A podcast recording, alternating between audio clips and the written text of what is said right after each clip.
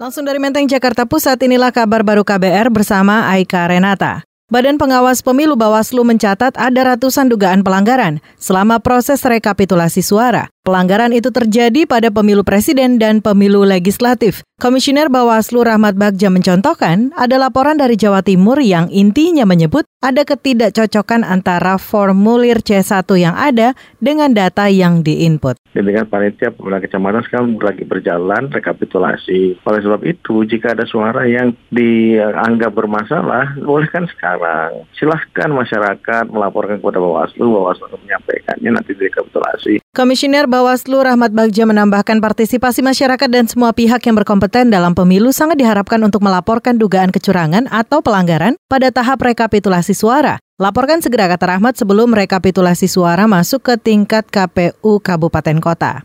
Sementara itu, dari Perkumpulan untuk Pemilu dan Demokrasi Perludem mengimbau K P U dan Bawaslu responsif juga gamblang dalam memberi jawaban kepada publik atas semua tudingan yang mengarah pada keduanya. Alasannya, menurut Direktur Eksekutif Perludem Titi Anggraini, untuk menjawab keraguan masyarakat sekaligus menginformasikan langkah-langkah dan kerja yang sudah serta akan dikerjakan. K P U dan Bawaslu dinilai juga harus menyertakan bukti-bukti kinerja agar jangan ada kesimpangsiuran informasi dan spekulasi di tengah masyarakat. Jangan pernah membiarkan itu berlarut-larut. Itu menurut saya yang penting dari K P U, bukan hanya e, membantah tetapi juga menjelaskan secara komprehensif apa yang sudah mereka lakukan terhadap tuduhan-tuduhan itu, ditentu dengan diikuti oleh fakta-fakta yang dan juga bukti-bukti yang mendukung untuk itu ya Mbak, termasuk kepada Bawaslu. Direktur Eksekutif Perludem Titi Anggraini juga mendesak K P U dan Bawaslu untuk memastikan seluruh jajarannya bekerja baik dan menjaga kredibilitas. Titi menyarankan K P U dan Bawaslu memanfaatkan media sosial dan media konvensional secara optimal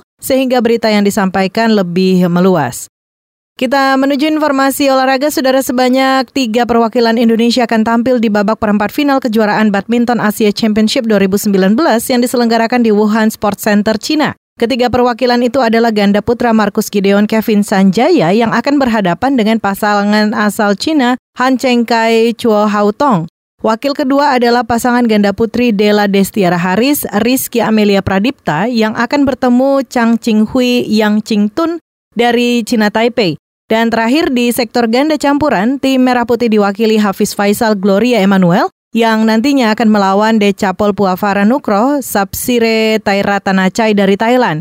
Babak perempat final kejuaraan yang berhadiah total empat ratus ribu dolar Amerika Serikat itu akan dilaksanakan pada Jumat sore nanti waktu setempat.